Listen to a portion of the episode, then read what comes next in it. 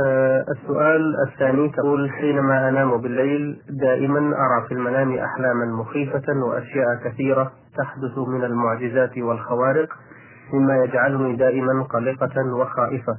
فبماذا تنصحوني أن أفعل أو أقول عند النوم حتى تختفي عني هذه الأحلام المزعجة؟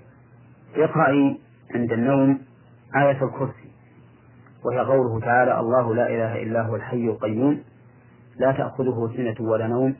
له ما في السماوات وما في الأرض من ذا الذي يشفع عنده إلا بإذنه يعلم ما بين أيديهم وما خلفهم ولا يحيطون بشيء من علمه إلا بما شاء وسع كرسيه السماوات والأرض ولا يؤوده حفظهما وهو العلي العظيم.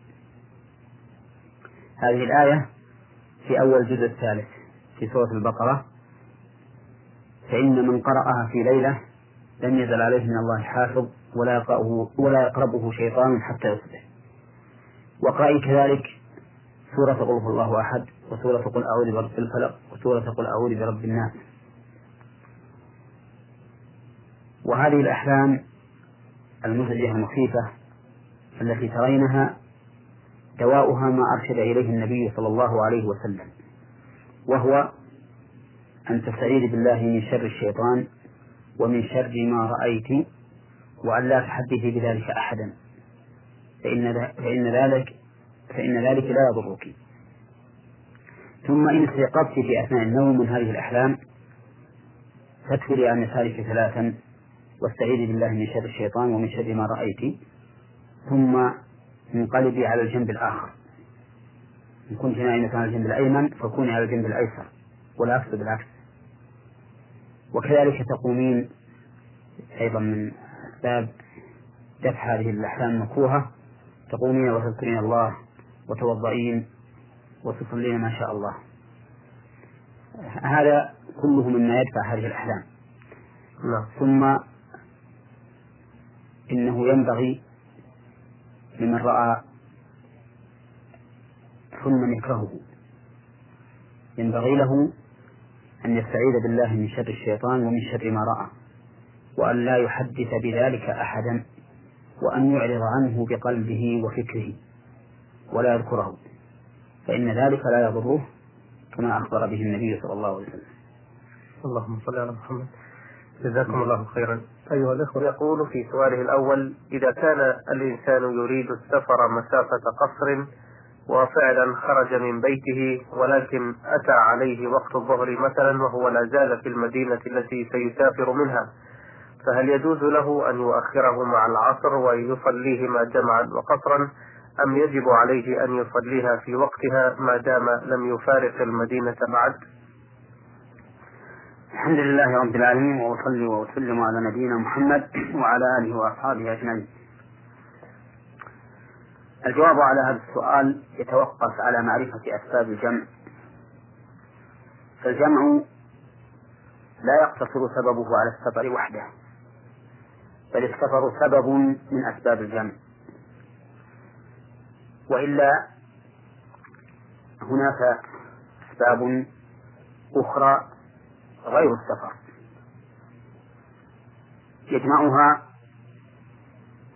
ما ذكره ابن عباس رضي الله عنهما حين أخبر أن النبي صلى الله عليه وسلم جمع في المدينة من غير خوف ولا مطر.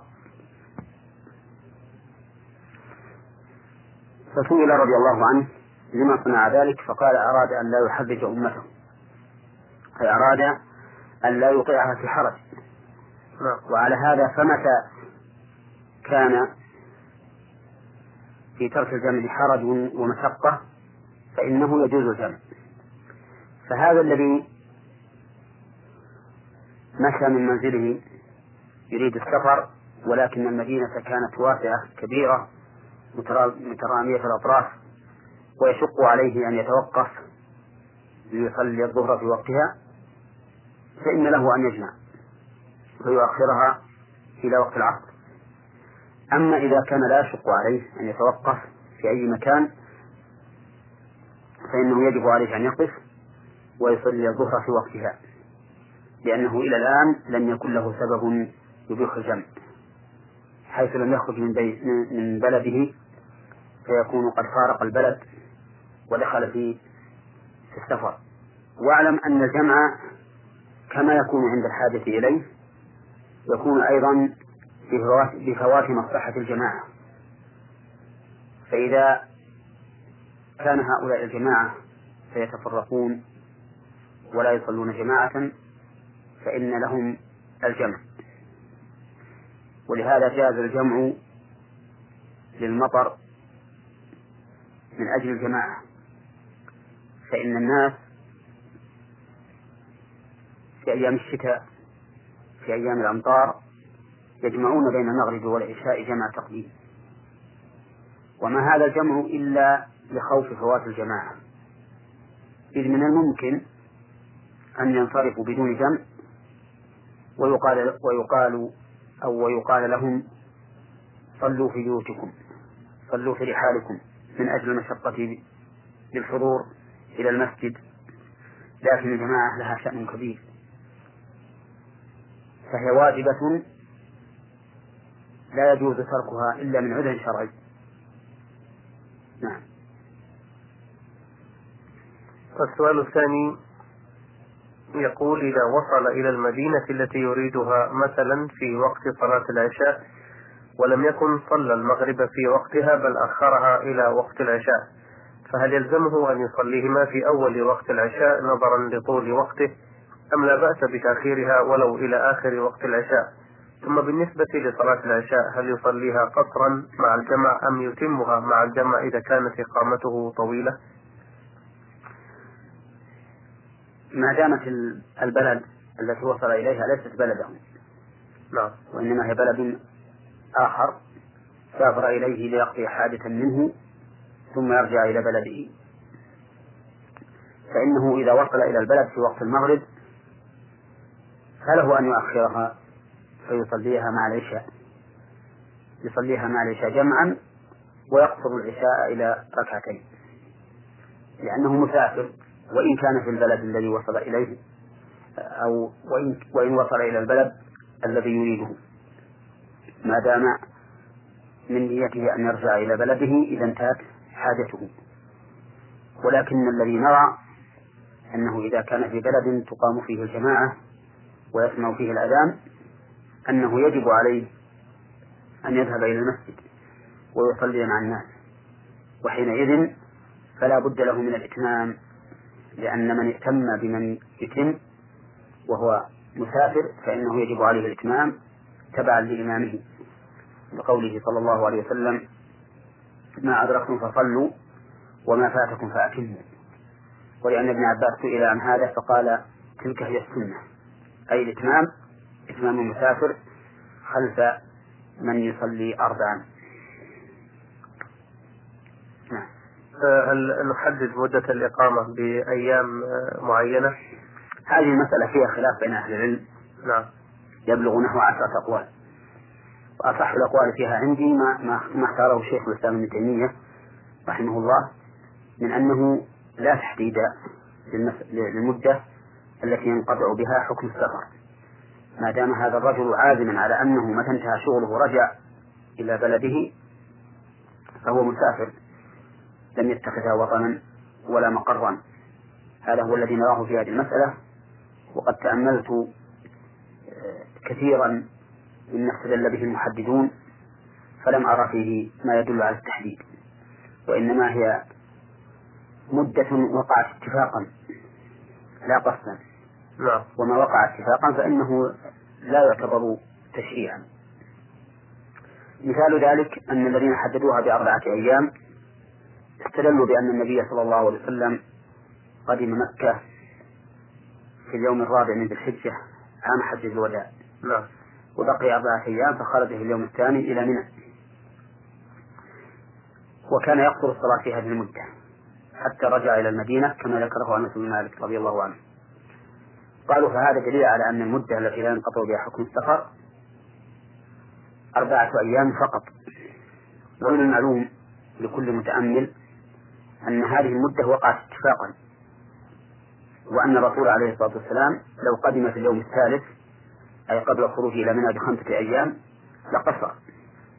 ولو لم يكن هذا الحكم ولو, ولو لم يكن هذا هو الحكم لكان الرسول عليه الصلاة والسلام يبين لأمته لأنه يعلم أن من الحجاج من يقدم في اليوم الثالث وفي اليوم الثاني ومنهم من يقدم قبل دخول شهر الحجة. فلو كان الحكم يختلف بين من قدم في اليوم الرابع ومن قدم في اليوم الثالث لكان الرسول عليه الصلاة والسلام يبينه لأمته. لأن الله تعالى أوجب عليه البلاغ. فقال يا أيها الرسول بلغ ما أنزل إليك من ربك. وقال سبحانه وتعالى فإنما عليك البلاغ. وقال تعالى اعلموا أن ما على رسولنا البلاغ المبين. الحاصل أن هذا مثال لمن حددوا وهو كما رأيت لا يدل على التحديد. كذلك أيضا من أهل العلم من حدها بخمسة عشر يوما. كمذهب أبي حنيفة. ومنهم من حده بتسعة عشر يوما كما ذكر ذلك ابن عباس رضي الله عنهما. ولكن الراجح عندي ما اختاره الشيخ الإسلام ابن تيمية وأنه لا تحديد لمدة الإقامة التي ينقطع بها حكم السفر ما دام الرجل عازما على الرجوع إلى بلده وأنه قد اتخذ هذا البلد لمجرد قضاء الحاجة فقط. نعم. بارك الله فيكم. هذه المستمعة توركان فكرة بشار من العراق كركوك تقول أنا طالبة في الجامعة وذات يوم كان عندنا درس عن تحنيط الحيوانات. فكنا نقوم بإجراء تجارب على بعض الحيوانات كالأرانب والذئاب والحمام ونحوها فنحضرها حية ثم نقوم بقتلها. وهنا المشكلة الثانية. فإننا نقتلها بأحد الوسائل التالية إما بحجزها في مكان خال من الهواء حتى تموت أو بقتلها بواسطة المخدر ونحو ذلك من الوسائل غير الذبح الشرعي. ولا نستطيع رفض العمل هذا فهو عبارة عن مادة دراسية يترتب عليها النجاح أو أو عدمه. فما الحكم الشرعي أولا في التحنيط لغرض التعلم أو للاحتفاظ بالحيوانات المحنطة للزينة؟ وثانيا ما الحكم في قتل الحيوانات بالوسائل السابقة الذكر تحنيط الحيوان من أجل التعلم والحصول على علم ينفع العباد هذا لا بأس به. وذلك لأن الله عز وجل خلق لنا ما في الأرض جميعا كما قال تعالى هو الذي خلق لكم ما في الأرض جميعا ولكن يجب أن تتخذ أسهل الوسائل للوصول إلى هذا الغرض في قتل هذا الحيوان المحنط. بقول النبي صلى الله عليه وسلم إذا قتلتم فأحسنوا القتلة وإذا ذبحتم فأحسنوا الذبحة. وإذا خدرت بمخدر من أجل إجراء العملية عليها في حال حياتها فإن هذا لا بأس به أيضا لأن هذا فيه مصلحة للمتعلمين ولا فيه كبير مضرة على هذا الحيوان إذ أنه عند التخدير لا يتألم بالتشريح فلا بأس بذلك. وأما حبسها في محل بحيث لا يصل إليها الهواء فإن في نفسي من هذا شيء فإن في نفسي من هذا شيئا. لأن هذا تعذيب شديد عليها. ولا أدري هل الحادث ملحة إلى هذه العملية أم غير ملحة وأما بالنسبة لتحنيط هذه الحيوانات للزينة فلا أراه جائزا. وذلك لأنها خلقت لينتفع بها بالأكل. أما بالزينة فإنها فيها شيء من من السرف ومن إضاعة المال بغير فائدة. فلا أرى أن تحنط لهذا الغرض. لأن بذل المال فيها إضاعة إضاعة إضاعة له. جزاكم الله خيرا. هذا المستمع أحمد سومارتو شمس العيون أندونيسي مقيم بالمدينة المنورة. يقول أنا رجل متزوج بامرأتين وقد أتيت إلى المملكة للعمل. وبعد وصولي بمدة بعثت برسالة إلى إحدى زوجتي وفيها طلاقها وأنا مصمم على ذلك. وبعد وصول الرسالة لم تقتنع بذلك الطلاق ورفضته ورفضت الزواج بعدي أبدا. وأخيرا وبعد مضي مدة طويلة عدة سنوات جاءني الخبر أنها رفعت علي دعوى في المحكمة تطلب مني النفقة عن السنوات الماضية بحجة أنها رافضة طلاقها وتطلب أيضا أن نمكنها من أداء الحج والعمرة على نفقتي. فهل يلزمني نحوها شيء من هذا أم أن الطلاق واقع وليس علي لها أي شيء؟ لا ريب أن الطلاق بيد الرجال وليس بيد النساء. ولا أعلم أحدا قال بأنه يشترط لوقوعه رضا المرأة.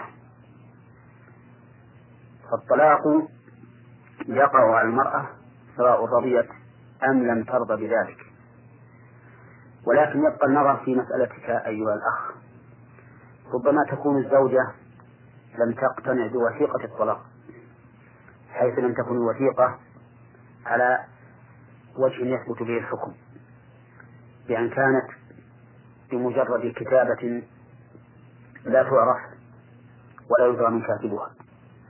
ومثل هذه الأمور يجب على الإنسان أن يتحرى فيها وأن لا يكتب طلاق امرأته بمجرد قلمه الذي قد لا يعرفه أكثر الناس فإن هذا خطأ وقد رأيت كثيرا من الناس يفعلون هذا. فتجده يكتب أقول وأنا فلان وفلان وأقر في حالة في حالة إقراري شرعا بأني قد طلقت زوجتي فلانة. ثم يوقع وهذا في الحقيقة فيه تقصير كبير. فإن الأمر يترتب عليه مسائل هامة. ومنها أن المرأة إذا لم يكن عندها وثيقة إلا مثل هذه إلا مثل هذه الوثيقة فإنه لا فإنها لا تتمكن أن تتزوج بهذه الوثيقة. فإذا حصل أن أحدا يريد أن يطلق زوجته فلا بد أن يتتبع ما يأتي. أولا ينظر هل هي حائض أم طاهر أم حامل. فإن كانت حاملا فإنه يصح أن يقع الطلاق عليها حتى لو كان قد جامعها في يومين. فإنه يجوز أن يطلقها خلافا لبعض ما يفهمه العامة يقولون إن الحامل لا يقع عليها طلاق ولا أدري من أين أتوا بهذا بهذا القول. المهم إذا كانت المرأة حاملا فإن طلاقها لا بأس به في الحال ولو كان قد جمعها من يومه. ثانيا إذا لم تكن حاملا وهي حائض فإنه لا يجوز أن يطلقها وهو حرام عليه. وقد تغير في ذلك رسول الله صلى الله عليه وسلم حين ذكر له أن ابن عمر رضي الله عنهما طلق زوجته وهي حائض. لأن الله تعالى يقول يا أيها الذين يا أيها النبي إذا طلقتم النساء فطلقوهن لعدتهن. ومن طلقها في الحيض لم يكن طلقها لعدتها وإن كانت طاهرا غير حامل فينظر هل جامعها في هذا الطهر أم لم يجامعها. إن كان قد جمعها فإنه لا يحل له أن يطلقها حتى تحيض ثم تطهر.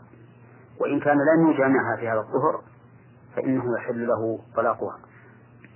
والحاصل أنه لا يجوز للمرأة أن تطلق حال الحيض ولا في الطهر الذي جمعها فيها جمعها فيه زوجها. ويجوز أن تطلق في حال الحمل وفي الطهر الذي لم يجامعها فيه. فهذه أربع حالات. حيض طهر جمعها فيه ففي هذين الحالين هاتين الحالين لا يجوز أن يطلقها الزوج. طهر لم يجامعها فيه حمل في هاتين الحالين يجوز أن يطلقها الزوج. ولا يشترط لطلاقه أن ترضى بذلك. هذا يجب أن يجب أن ينظر إليه عند الطلاق. ثانيا نعم. يجب أن يكون الطلاق بإثبات شرعي. وذلك بأن يطلق الرجل وإذا كتبه بوثيقة يكون بشهادة اثنين وبخط معروف أو بخط مصدق من قبل المحكمة مثلا أو من قبل من يوثق بتصديقه ممن يعرف تصديقه أيضا. أما أن يرسل ورقة هكذا غير معروف الخط ولا موثقة فإن المرأة قد تنكر الطلاق. قد تقول هذا طلاق لم يثبت وحينئذ تلجئه إلى المحاكمة والمخاصمة. وليس معنى ذلك أنه لا يقع الطلاق إلا بهذه الوثيقة لا.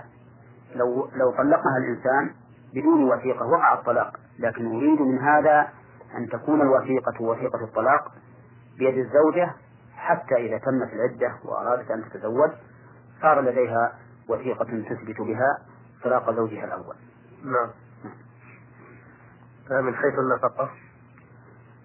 من حيث النفقة كما قلت قد تكون المرأة لم تقتنع بهذه الورقة. نعم. ولم ترها وثيقة طلاق وأنا لا أدري عن الورقة التي بات بها هذا الرجل. وعلى هذا فلا بد من محاكمته.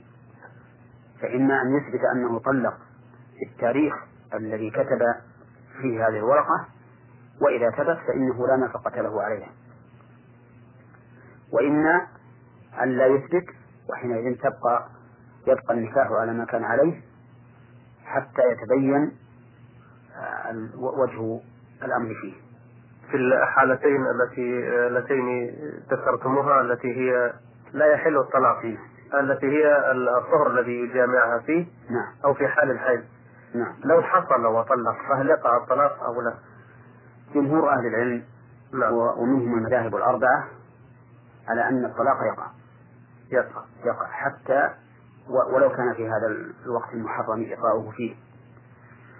واختار شيخ الإسلام ابن تيمية أنه لا يقع الطلاق في هذه الحال. واختياره هو الصواب. أنه لا يقع في هذه الحال وذلك لأنه خلاف أمر الله ورسوله. نعم. وقد قال النبي عليه الصلاة والسلام من عمل عملا ليس عليه أمرنا فهو رد. والناس أي أهل العلم في هذه المسألة كلام طويل جدا ومناقشات كثيرة ولكن الذي تبين لنا من قواعد الشريعة العامة ومن بعض ألفاظ حديث ابن عمر رضي الله عنه وعن أبيه أن الطلاق لا يقع. وكيف يقع وهو محرم؟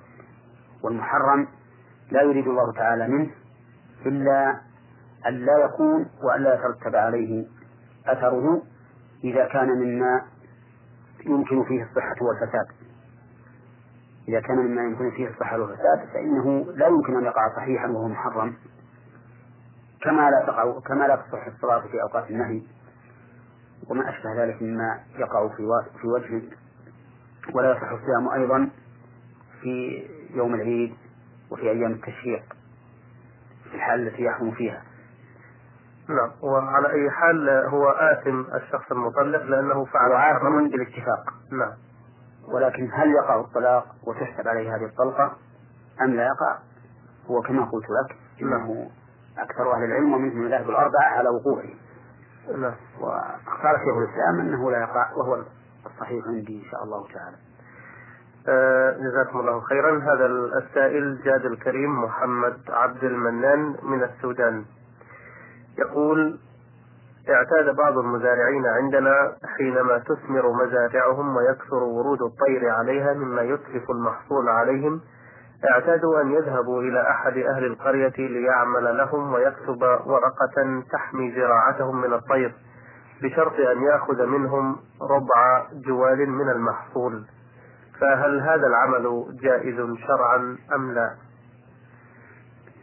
هذا العمل ليس بجائز شرعا وذلك لأنه لا يمكن أن تكون هذه الورقة تطرد تطرد الطيور عن المزارع فإن هذا ليس معلوما بالحس وليس هو أيضا معلوما بالشرع وكل سبب ليس معلوما بالحس ولا بالشرع فإن اتخاذه محرم. فلا يجوز أن يعملوا هذا العمل وإنما عليهم أن يكافحوا هذه الطيور التي تنقص محاصيلهم يكافحوها بالوسائل المعتادة التي يعرفها الناس. دون هذه الأمور التي لا يعلم لها سبب حسي ولا شرعي. آه، السؤال الثاني يقول كذلك في حالة ما إذا سحر أحدهم يذهبون إلى شيخ كما يسمي نفسه ويكتب ويكتب لهم ورقة فيها آيات من القرآن ثم يحرقها في النار ويجعلها تحت الشخص المسحور حتى إذا اشتم رائحة الدخان نطق باسم من سحره فيقول سحرني فلان ابن فلان ويذكر السبب الذي سحره من أجله. وقد أحدثت هذه الحالة الكثير من المشاكل حتى وصل بعضها إلى السلطات. فما الحكم في هذا العمل من الفاعل والمفعول له؟ الحكم أن هذا لا يجوز. لو كان هذا الرجل الشيخ لو كان يكتب القرآن ويعطيه المريض فيشربه لكان هذا مما ورد عن السلف وكان هذا جائزا وتأثيره ظاهر أما كونه يكتب الآيات ثم يحرقها حتى يشم هذا المسحور دخانها فأخشى أن يكون هذا الإحراق أخشى أن يكون هذا الإحراق امتهانا للقرآن أمام الشياطين التي تريد من بني آدم أن ينتهي كتاب الله عز وجل حسا ومعنى. وإلا فلا وجه للإحراق وكونه يشم دخان هذا الورق الذي احترق.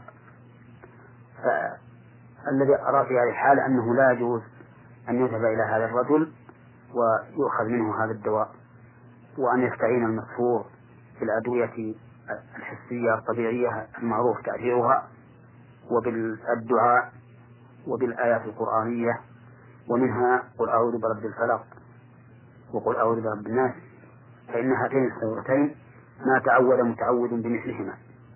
بارك الله فيكم. إذا كنت أصلي بجماعة إماما لهم. وبعد أن فرغنا من الصلاة تذكرت أنني لم أكن على طهارة. فما العمل؟ وهل علي إثم في ذلك؟ وهل يلزم إعادة الصلاة على الجميع؟ أم أنا فقط أعيدها؟ وماذا لو اكتشفت ذلك أثناء الصلاة؟ بسم الله الرحمن الرحيم الحمد لله رب العالمين وأصلي وأسلم على نبينا محمد وعلى آله وأصحابه أجمعين.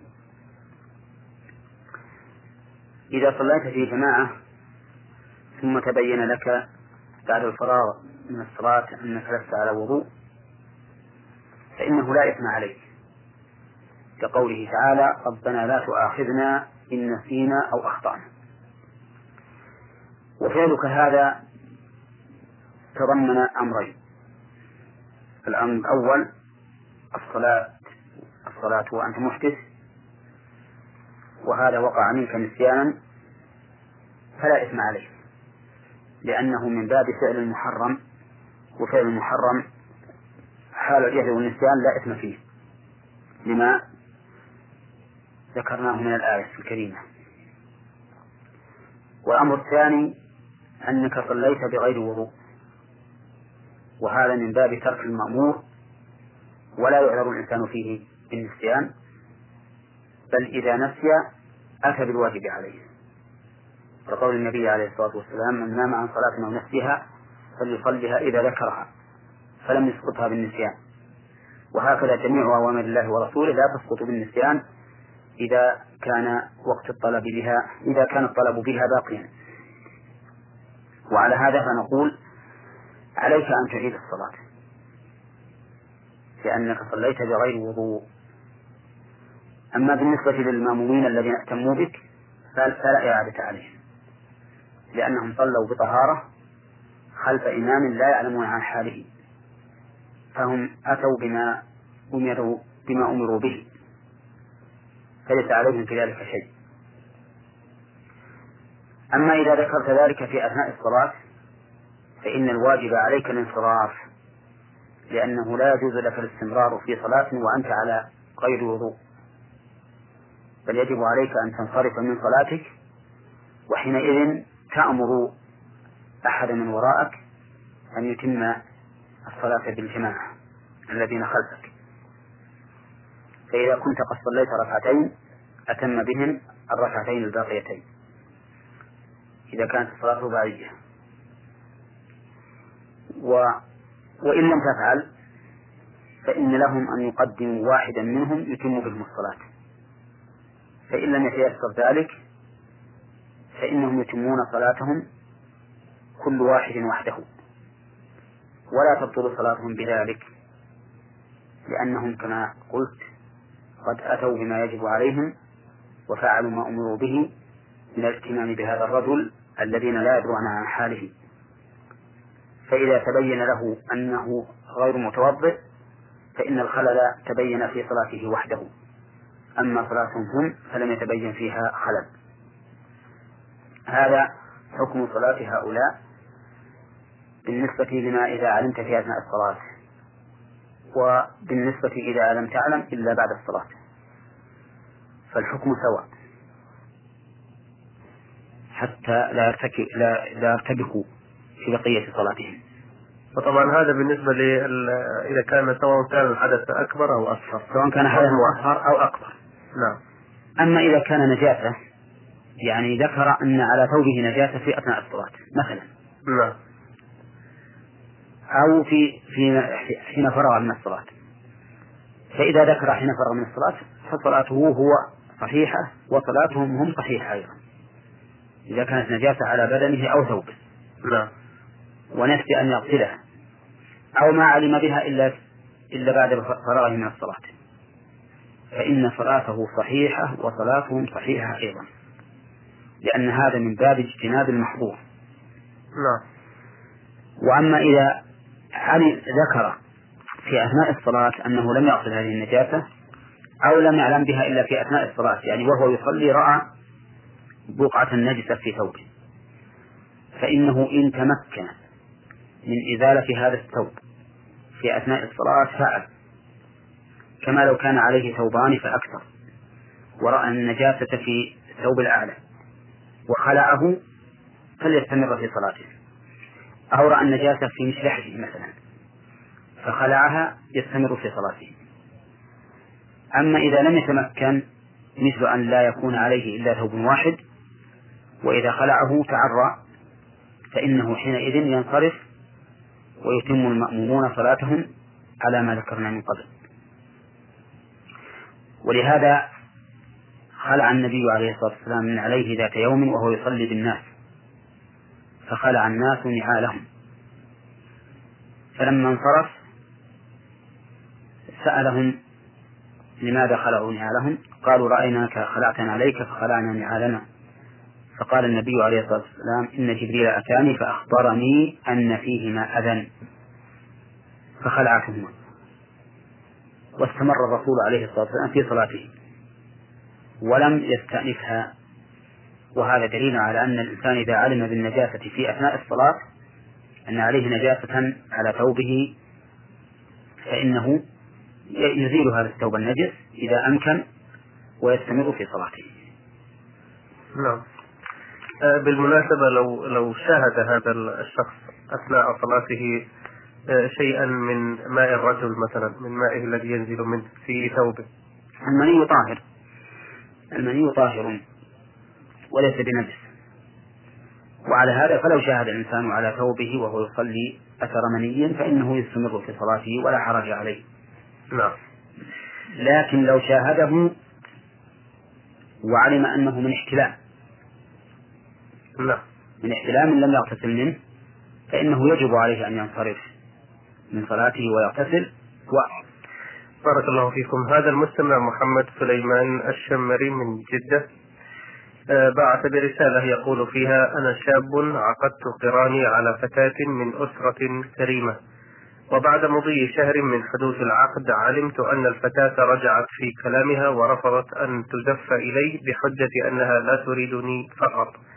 وقد حاولت جهدي أن أعرف السبب دون جدوى وأهلها يقولون لا نستطيع إرغامها على الزواج منك وهي لا ترغب في ذلك. ويقولون سنعيد لك المبلغ الذي دفعته والذي هو مسجل في العقد. علما أنني قد خسرت أضعافه فهل يحق لها الرفض بعد إتمام العقد عليها؟ وإن أصرت على الرفض فهل يلزمون بدفع كل ما خسرت عليها أم يتقيدون بما في العقد فقط؟ نقول إنك حين عقدت عليها ملكتها. نعم. وصارت زوجة لك. والطلاق الآن بيدك. إن شئت فطلق وإن شئت فلا تطلق. ولكن مشورتي عليك ونصيحتي لك أنه ما دام الأمر كذلك على الوصف الذي ذكرت أن تطلب منهم ما أعطيتهم وتطلقها.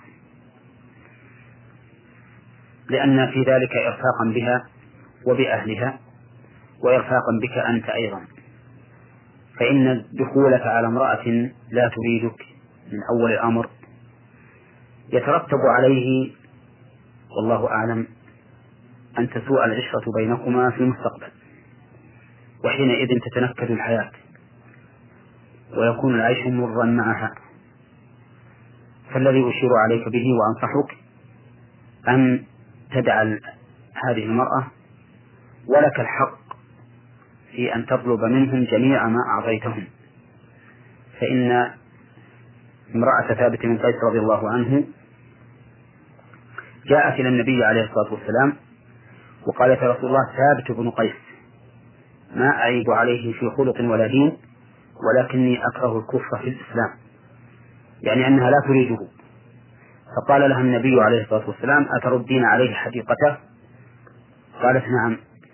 فقال له النبي عليه الصلاة والسلام اقبل الحديقة وطلقها تطليقة. فهذا ما أراه لك يا أخي والنساء سواها كثير ولا تندم على ما جرى فإنك لا تدري ما تكون العاقبة. وقد قال الله سبحانه وتعالى في كتابه وعسى أن تكرهوا شيئا وهو خير لكم. والله يعلم وأنتم لا تعلمون. لكن كونهم يرفضون إعطاءه إلا ما سجل في العقد رغم أنه يقول قد خسرت أضعافه. وعلى كل حال كل ما أعطاهم نعم. إذا طلبه فهو حق له. وإن طلب أكثر فهو حق له أيضا عند أكثر أهل العلم. فإن أكثر أهل العلم يقولون إنه يجوز أن يخلعها بأكثر مما أعطاها. لعموم قوله تعالى فلا جناح عليهما فيما افتدت به فإنما من صيغ العموم لأنها اسم موصول فتكون عامة. ولكن الأفضل له نعم. أن يقتصر على ما أعطاها فقط. ويطلب الخلف من الله سبحانه وتعالى على ما بذل وهو إذا ترك ذلك لله عز وجل فإن الله تعالى يعوضه خيرا منه. بارك الله فيكم. هذا المستمع ميم ميم ها من عمان بالأردن آه، بعث بعدة أسئلة.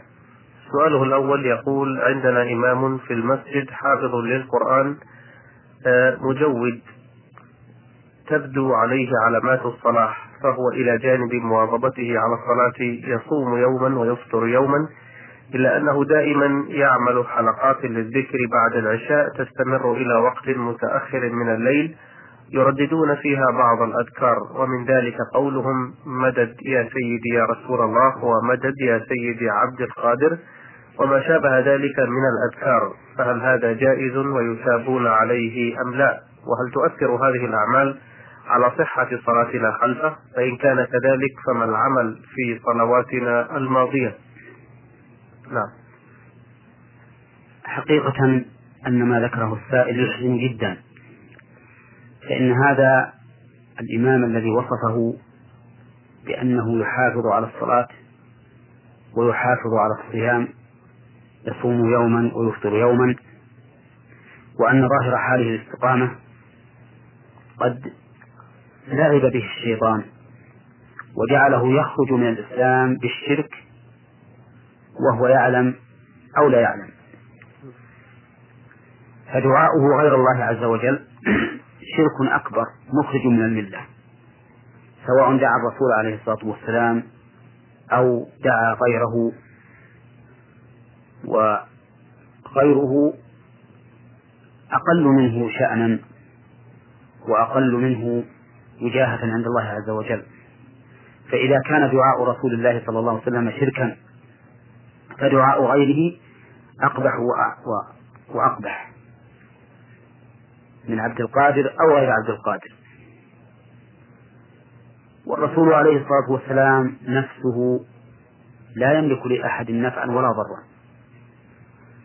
قال الله تعالى آمرا له قل إني لا أملك لكم ضرا ولا رشدا. وقال آمرا له قل لا أقول لكم عندي خزائن الله ولا أعلم الغيب ولا أقول لكم إني ملك. إن أتبع إلا ما يوحى إلي. وقال تعالى آمرا له قل لا أملك لنفسي نفعا ولا ضرا إلا ما شاء الله ولو كنت أعلم الغيب لاستكثرت من الخير وما مسني السوء إن أنا إلا نذير وبشير لقوم يؤمنون. بل قال الله تعالى آمرا له. قل إني لن يجيرني من الله أحد ولن أجد من دونه ملتحدا فإذا كان الرسول صلى الله عليه وسلم نفسه لا يجيره أحد من الله فكيف بغيره؟ فدعاء غير الله شرك مخرج عن الملة والشرك لا يغفره الله عز وجل. لقوله تعالى إن الله لا يغفر أن يشرك به ويغفر ما دون ذلك لمن يشاء وصاحبه في النار.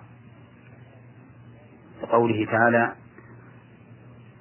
إنه من يشرك بالله فقد حرم الله عليه الجنة ومأواه النار وما للظالمين من أنصار. ونصيحة لهذا الإمام أن يتوب إلى الله عز وجل من هذا الأمر المحبط للعمل فإن الشرك يحبط العمل. قال الله تعالى ولقد أوحي إليك وإلى الذين من قبلك لئن أشركت ليحبطن عملك ولا تكونن من الخاسرين. وقال تعالى ولو أشركوا لحبط عنهم ما كانوا يعملون. فليتب إلى الله من هذا وليتعبد لله سبحانه وتعالى بما شرع. من أذكار وعبادات ولا, ولا يتجاوز ذلك إلى هذه البدع بل إلى هذه الأمور الشركية.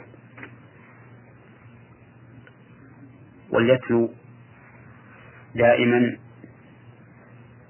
أو ليتفكر دائما في قوله تعالى وقال ربكم ادعوني أستجيب لكم. إن الذين يستكبرون عن عبادتي سيدخلون جهنم داخلين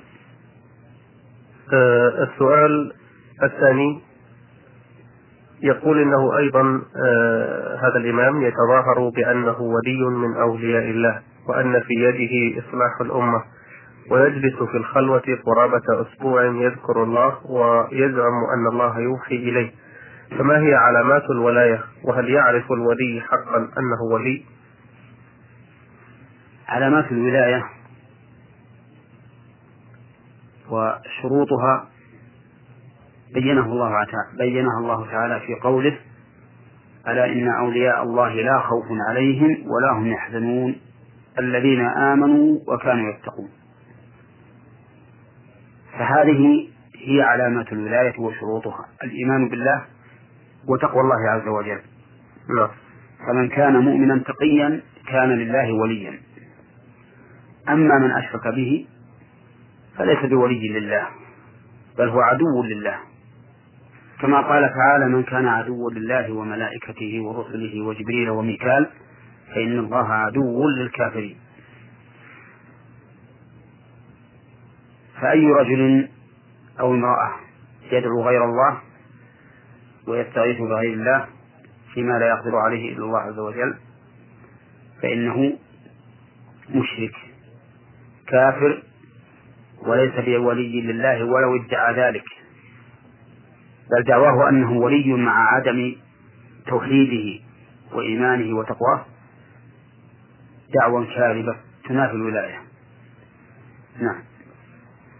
هل مثل هذه الأعمال تؤثر على صحة صلاتهم خلف هذا الإمام؟ إذا كانوا جاهلين فإنها لا تؤثر. وإن كانوا عالمين بحاله وعالمين بحكم الشرع فيه فإنها لا تصح صلاتهم. لأن الكافر لا تصح صلاته ولو صلى ما دام يشرك بالله سبحانه وتعالى. والغالب فيما أظن أنهم كانوا جاهلين بهذا. وعليه فليس عليهم إعادة فيما مضى من صلاتهم. نعم.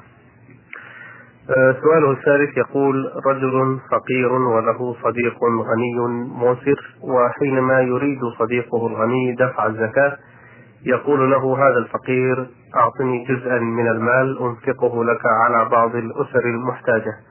وهو يعني نفسه ولكنه يستحي أن يصرح له بحاجته فيعطيه المال على أن يوزعه على المحتاجين فيأخذه هو وهو محتاج فعلا. فهل يجوز أخذ الزكاة بهذه الطريقة؟ هذا محرم عليه ولا يجوز. نعم. وهو خلاف الأمانة لأن صاحبه يعطيه على أنه وكيل يدفعه لغيره وهو يأخذه لنفسه.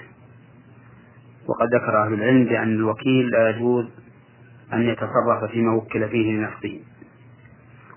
وعلى هذا فإن الواجب عليه الآن أن يبين لصاحبه بأن ما كان يأخذه من قبل كان يصرفه إلى نفسه.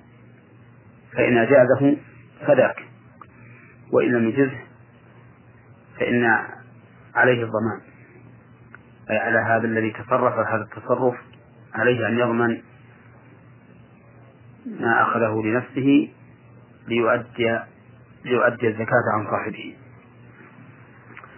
وبهذه المناسبة أود أن أنبه إلى مسألة يفعلها بعض الناس الجهال نعم. وهو أنه يكون فقيرا فيأخذ الصدقة الزكاة ثم يغنيه الله فيعطيه الناس على العادة على أنه لا زال فقير على أنه لم يزل فقيرا. نعم. ثم يأخذها فمن الناس من يأخذها ويأكلها. ويقول أنا ما سألت وهذا رزق سقاه الله إليه. وهذا محرم. ولا يجوز لأن من, من, من أغناه الله تعالى حرم عليه أن يأخذ شيئا من الزكاة. ومن الناس من يأخذها ثم يعطيها غيره. بدون أن يوكله صاحب الزكاة. وهذا أيضا محرم. ولا يحل له أن يتصرف. بهذا التصرف وإن كان دون الأول لكنه محرم عليه أن يفعل هذا ويجب عليه ضمان الزكاة لصاحبها إذا لم يأذن له ويوجد تصرفه. وإذا كان هذا صادقا فإنه يقول لصاحب الزكاة الذي أعطاه أنا قد أغناني الله ولكني إذا تحب أن يعطيها من من أراه أهلا فإن أذن له وإلا فليردها إليه. نعم.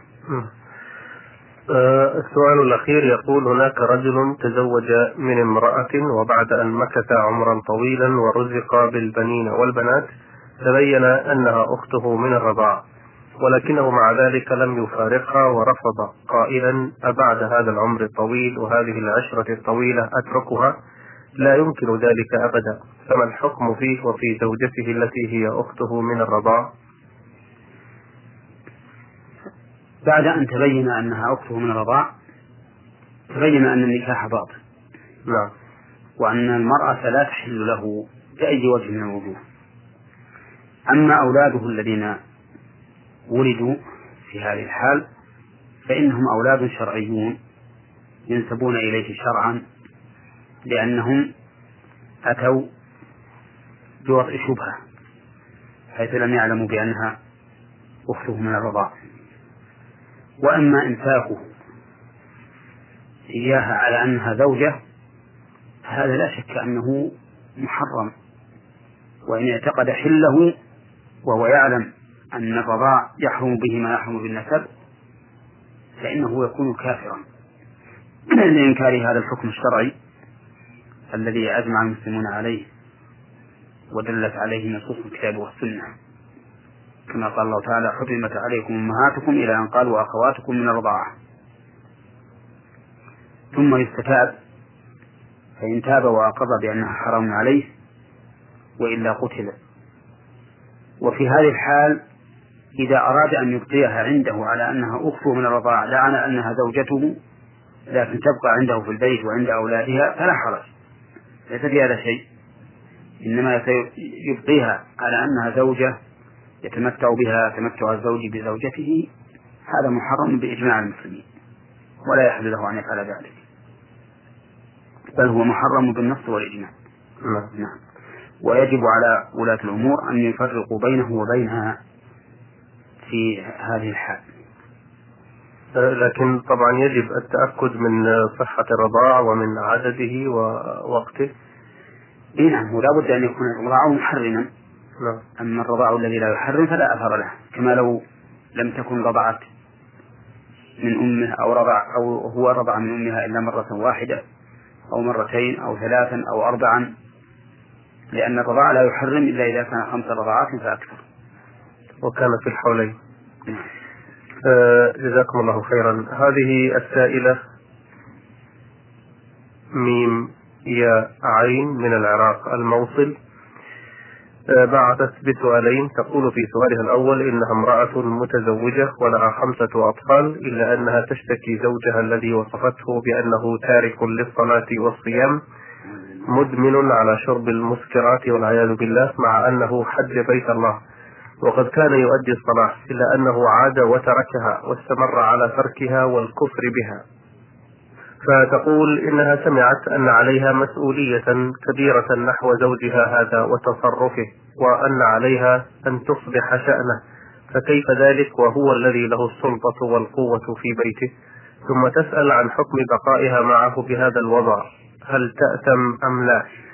كما تقول أيضا إن زوجها يأمرها بالسجود له في حالة دخوله المنزل وخروجه عملا بالحديث الذي يزعم أنه روي عن الرسول صلى الله عليه وسلم أنه أوجب السجود على المرأة لزوجها. فهل هو محق في ذلك أم لا؟ وهل هذا الحديث صحيح أم لا؟ أما تركه للصلاة فإنه يقتضي أن يكون كافرا. خارجا من الإسلام. ولا يجوز لك البقاء معه ما دام مصرا على ذلك. فإن أمكن نصيحته وإرشاده ورده إلى الإسلام فهذا هو الواجب. وإذا لم يمكن فإنه يجب عليك مفارقته والخروج من بيته. ولا يجوز لك البقاء معه لأنه فتح نكاحك منه بردته عن الإسلام. وليس له ولاية على أولاده ما دام على هذه الحال. وأما زعمه وأما أمره إياك بالسجود له فلا سمع له ولا طاعة في ذلك. وهو أمر بالكفر والشرك. وأما قوله إن الرسول عليه الصلاة والسلام أمر أن تسجد المرأة لزوجها فقد كذب في هذا. بل قال النبي عليه الصلاة والسلام لو أمرت أحدا أن يسجد لأحد لأمرت المرأة أن تسجد لزوجها من عظم حقها عليه. وهو كاذب فيما قاله وفيما نسبه إلى الرسول عليه الصلاة والسلام. فنسأل الله له الهداية وأنت انظري إن هداه الله وإلا فاخرجي من بيته ولا تبقي عنده. أه، وما هي حدود مسؤولية المرأة أه، على زوجها؟ حدود مسؤولية المرأة أن تنصحه نعم. وترشده وتبين له الحق وتدعوه إليه. فإن رجع عن كفره وغيه فهي زوجته وإن لم يرجع فإنه يجب عليها أن تفارقه. نعم. جزاكم الله خيرا. أيها الأعين من العراق الموصل. وقد بعثت بسؤالين سبق الإجابة عن سؤالها الأول في الحلقة الماضية وهذا سؤالها الثاني آه، تقول فيه السؤال يتعلق تقريبا بجزء من الموضوع السابق وهو الذي تضمن شكواها من زوجها آه، لقلة دينه وتسلطه عليهم. سؤالها الثاني تقول ما مدى صحة الحديث القائل الولد وما ملك لأبيه؟ فإن زوجها هذا يفرض على أحد أبنائه أن يعطيه المال رغم فسقه وفجوره. فكيف أن الابن يتعب ويشقى في جمع المال ثم يعطيه لمثل هذا الأب ليصرفه في المحرمات ويوزع منه على إخوته الباقين ويحرضهم ضد أخيهم حتى غرس الكره والعداوة بينهم؟ فهل يلزم هذا الابن إعطاء والده هذا ماله أو شيئا منه وهو بهذه الحال أم لا؟ الحمد لله رب العالمين وأصلي وأسلم على نبينا محمد وعلى آله وأصحابه أجمعين وبعد فإن ما أشارت إليه من الحديث وهو قوله صلى الله عليه وسلم أنت ومالك لأبيك فهو حديث حجة ولهذا قال أهل العلم إن الأب له أن يتملك من مال ولده ما لا يضر الولد ولا يحتاجه. فأما ما تعلقت به حاجة الولد أو كان يضر الولد فإنه ليس له أن يتملكه. وكذلك إذا كان الابن بل إذا كان الأب يأخذه منه ليصرفه في أمور محرمة. فإن ذلك حرام عليه ولا يملك هذا الشيء. لأنه يعني الأب لا يملك أن يصرف ماله الخاص به في معاصي الله فكيف بمال ابنه؟ وعلى هذا فإننا ننصح هذا الأب بأن يتقي الله عز وجل في ولده وفي أهله بل وفي نفسه ويرجع إلى الله ويتوب إليه ويقبل على صلواته وعلى عباداته حتى يلقى الله تعالى وهو مؤمن. ونسأل الله العافية والسلامة من الشرور. بارك الله فيكم. هذا المستمع عبد السلام أحمد سالم من خميس مشيط. بعث برسالة ضمنها سؤالين. يقول ما حكم من أخفى مجرما عن العدالة أو ساعده على الهرب أو الاختفاء؟ يقول الله عز وجل وتعاونوا على البر والتقوى ولا تعاونوا على الإثم والعدوان. فلا يجوز لأحد أن يعين آثما أو معتديا على إثمه وعدوانه أيا كان. فهذا الظالم المعتدي المجرم لا تجوز مساعدته في تمكنه من الهرب أو الستر عليه. نعم اللهم إلا إذا كان في ذلك مصلحة مثل أن يكون هذا المجرم لم يسبق منه شيء لم يسبق منه بادرة وظاهر حاله الصلاح فإننا هنا يمكن أن نقول إن الستر عليه مستحب في هذه الحال إذا علمنا أنه سيستقيم. بل إذا غلب على ظننا أما العلم فغير معلوم لكن إذا غلب على الظن أنه سيستقيم ويرجع إلى الله عز وجل. فأما من عرف بالفساد ولا يظن فيه الخير فإنه لا يجوز الستر عليه. وهذا لا يعارض قول رسول الله صلى الله عليه وسلم من ستر مسلما ستر الله ستره الله في الدنيا والآخرة. أو ستر الله عليه في الدنيا والآخرة. فإن المراد بذلك من كان في ستره مصلحة. وأما من كان ستره يزيده في الشر والتوغل في العدوان فإن ستره في هذه الحال لا يجوز. نعم. نعم. هل يدخل في هذا آه، التستر على الأجانب المقيمين مثلا بصفة غير شرعية الذين قد يخشى من وقوع ضرر منهم أو آه، وهذا مخالفة طبعا لتعاليم أو لأنظمة الدولة؟ وهذا أيضا مثله. نعم. مثل هذا أيضا السفر على من أقام في البلاد بغير نظام. نعم. وذلك لأن الدولة تنظم النظم التي ترى أنه من مصلحتها ومن مصلحة رعيتها. فإذا ستر على من خالف هذه الأنظمة فمعنى ذلك أن أنه أعان هذا المخالف على مخالفته. ثم إن هذا ليس ليس من النصيحة لدولته وحكومته بل هذا من الإساءة وسوء السمعة. حتى الناس الأجانب إذا رأوا من الرعية مثل هذه الأمور وأنهم يخونون الدولة في أنظمتها ويسترون ما يخالفها. لا شك أنهم يأخذون طابعا سيئا عن هذا الشعب بالنسبة إلى حكومته. فالواجب علينا كرعية تحت راع بايعناه على السمع والطاعة بالمعروف. الواجب علينا أن نعينه على أنظمته التي لا تخالف الشرع. والتي يقصد منها مصلحة الرعية ومصلحة البلاد حتى يكون الراعي والرعية متلاقيين فيما هو من مصلحة البلاد ومنفعتهم. نعم. نعم. جزاكم الله خيرا. آه، السؤال الثاني يقول إذا ارتكب الإنسان جريمة عليها حد شرعي أو قصاص وهرب واختفى حتى مات في القضية ولم يعد البحث عنه قائما وقد تاب إلى الله وندم على ما فعل. فهل يكفيه هذا أم لا بد من تسليم نفسه لإقامة الحد عليه أو لأخذ القصاص منه؟ وإن لم يفعل ذلك فما الحكم؟ وهل هناك فرق فيما إذا كان معتديا أو مدافعا عن نفسه؟ الإنسان الفاعل للجريمة لا يخلو من حالين. أحدهما بل إحداهما أن تكون الجريمة متعلقة بحق العباد. فهذه لا بد من إيصال حق العباد إليهم نعم. مهما كان الأمر.